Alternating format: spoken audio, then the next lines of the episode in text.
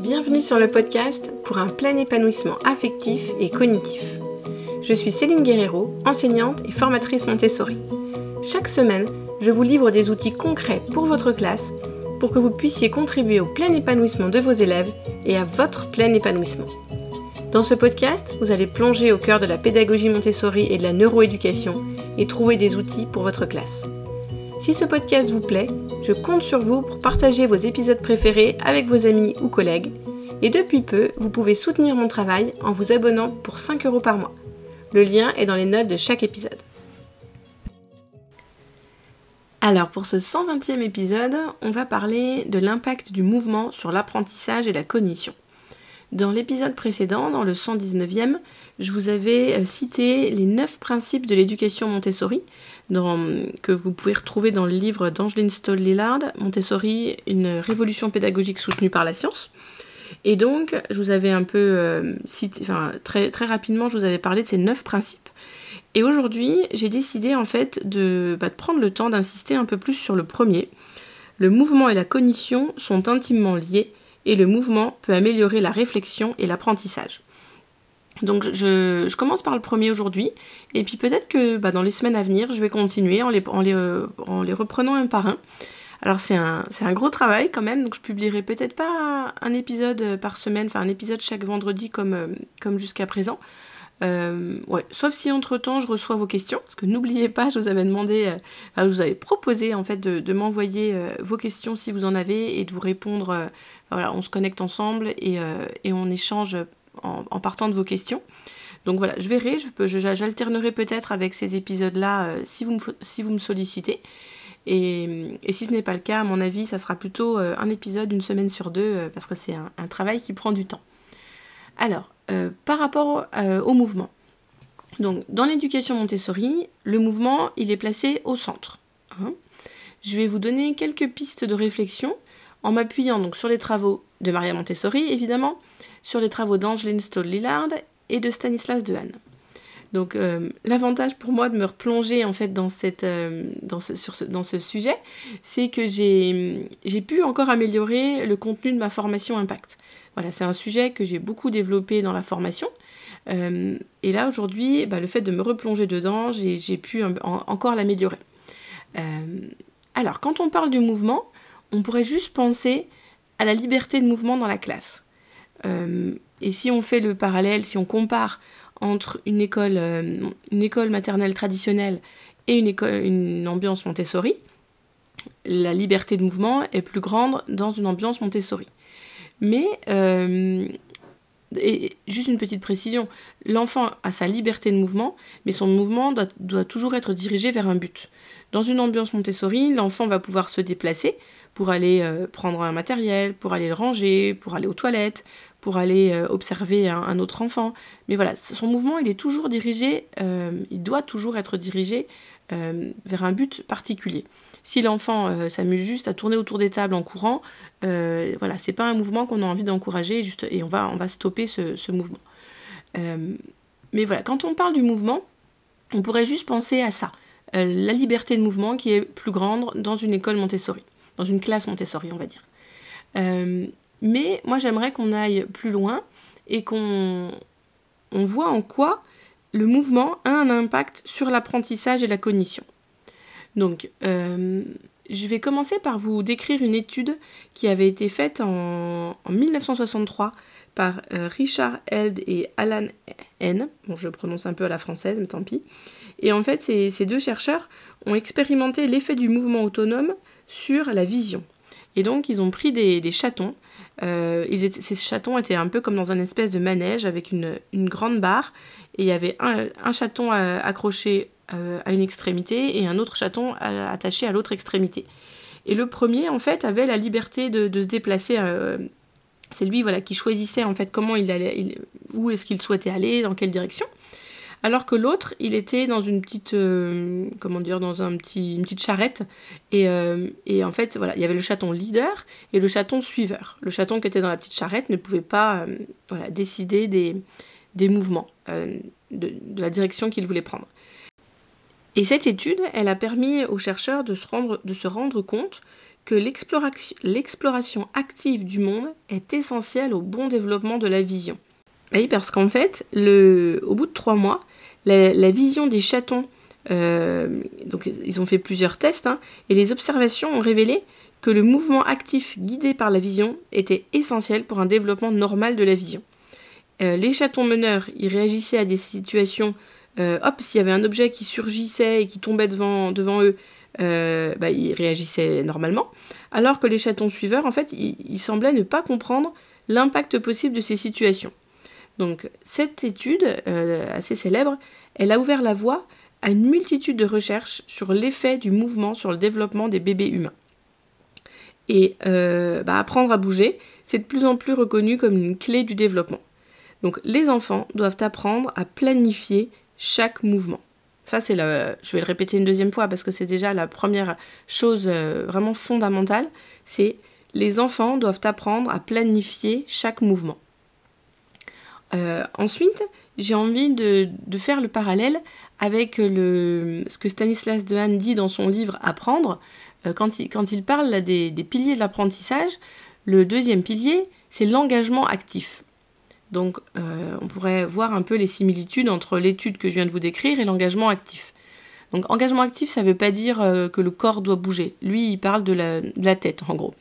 Il dit qu'apprendre efficacement, c'est refuser la passivité, s'engager, explorer, générer activement des hypothèses. Il dit que l'apprentissage ne survient que si l'apprenant fait attention, réfléchit, anticipe, avance des hypothèses au risque de se tromper et que sans attention, sans effort, sans profondeur de la réflexion, la leçon s'évanouit sans laisser de traces dans le cerveau. Je, trouve que ce, que dit Stanislas Dehaene, ça permet déjà de faire une grosse différence dans notre façon de travailler. Dans une classe, euh, voilà, avec des enfants, euh, une classe élémentaire, euh, le fait de, s'appuyer sur ce, pilier de l'apprentissage, et sur les autres aussi si possible, il ne marche pas tout seul, ça, fera, ça fera déjà une grosse différence. Là où Maria Montessori est allée plus loin, en fait, c'est qu'elle avait compris qu'il y avait une connexion entre le cerveau, l'esprit et le mouvement. Et cette connexion, elle, est, fondamentale dans l'éducation Montessori. Et donc, dans l'éducation Montessori, euh, les enfants vont, euh, on va leur présenter du matériel euh, qui va leur permettre bah, justement de développer leur intelligence à travers l'utilisation de leurs mains. je vais prendre un exemple concret. le, cube du binôme. C'est un matériel sensoriel qui, ressemble à un, pulse en relief où il faut, assembler les pièces pour pouvoir remettre les pièces à à l'intérieur de la boîte. Donc ça, les enfants le manipulent en 3-6. Mais quand les enfants vont retrouver le cube du binôme en 6-12, en fait, ça va leur permettre de comprendre la formule A plus B au cube. Voilà. Alors ça, on le fait en, je fin de collège, début de lycée, je me rappelle pas. Mais euh, voilà, si l'enfant n'a pas manipulé euh, ce, cube du binôme avant, il y a de fortes chances pour qu'il applique de manière euh, mécanique a plus b au cube, a cube, nanana, sans vraiment comprendre du, tout, du tout ce qu'il fait. j'aurais, avant de parler du cube du binôme et a plus b au cube, j'aurais même pu prendre un exemple avec 4 au carré déjà quand l'enfant travaille avec la table de Pythagore, un matériel sensoriel, euh, il voit en fait ce que c'est 1 au carré, 2 au carré, 3 au carré, 4 au carré, etc. Et euh, en fait, ce que j'essaye de dire, c'est que le matériel Montessori, c'est une matérialisation palpable de ce que la formule représente. Voilà. Je me souviendrai toujours d'une enseignante quand je faisais encore des formations en présentiel. Elle avait vu en fait 4 euh, au carré et 4 au cube avec mes perles. Et, et en fait, il y avait quelque chose qui s'était éclairé en elle, parce qu'enfin, elle comprenait ce que ça voulait dire au carré et au cube. Voilà. Donc ce matériel, il permet tout ça. J'aurais pu même prendre un exemple encore plus simple avec les barres rouges et bleues. Euh, donc pour comprendre les, nombres de 1 à 10 euh, en, maternelle. Euh, dans les écoles, dans la pédagogie traditionnelle, on a tendance à travailler les nombres de 1 à 10 avec les enfants avec des figurines. Bah, c'est ce que des figurines, des petits objets, peu importe. Moi, c'est ce que j'ai fait mes premières années en maternelle, hein, avant, de connaître la pédagogie Montessori.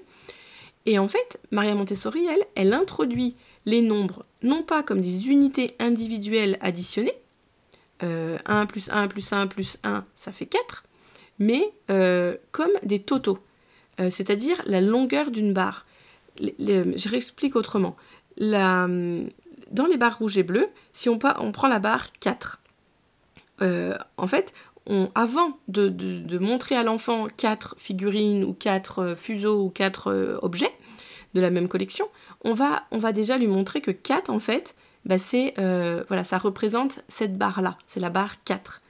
Et du coup, bah 4, il peut y avoir que c'est 3 plus 1. Et c'est pas, c'est pas juste 1 plus 1 plus 1 plus 1. Voilà, je sais pas si je suis très claire, mais voilà, en tout cas, le matériel Montessori, c'est une, une, matérialisation palpable de ce que la formule représente. Euh, j'ai pris des exemples en, mathématiques.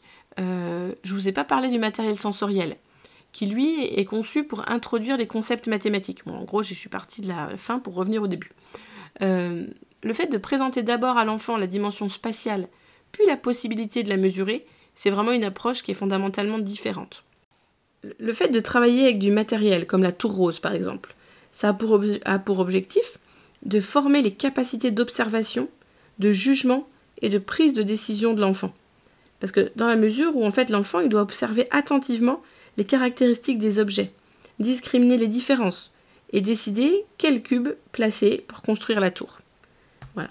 Donc Maria Montessori, elle soutenait qu'en manipulant ces cubes et en construisant cette tour, l'enfant entrait en contact avec les concepts mathématiques fondamentaux et développait des compétences de vie importantes. Donc, pour résumer, là je vous ai donné pas mal d'exemples, mais dans tous, tous ces exercices, dans avec tout ce matériel, le mouvement du corps, il est étroitement lié à la cognition. Parce que chaque exercice d'apprentissage implique du matériel que les enfants touchent et déplacent, et qui offre une incarnation concrète à des concepts abstraits. Euh, et, à la différence de, l'éducation conventionnelle, euh, dans laquelle le corps n'est qu'une maison pour l'esprit qui se remplit d'informations, l'éducation Montessori, elle considère le corps comme une entité active qui se meut au service de l'esprit. Euh. Angeline Stollillard dit que Maria Montessori n'a eu de cesse d'encourager le mouvement des enfants afin de favoriser leur développement cérébral. Et je vais terminer par une citation de Maria Montessori. L'étude du développement psychologique d'un enfant doit être liée à l'étude des activités de sa main. Les enfants qui ont été en capacité de travailler avec leurs mains font des bonds de géants dans leur développement. Voilà. Donc si euh, là je vous ai, je vous ai euh, apporté plusieurs, euh, plusieurs petites graines par rapport à l'impact du mouvement sur l'apprentissage et la cognition.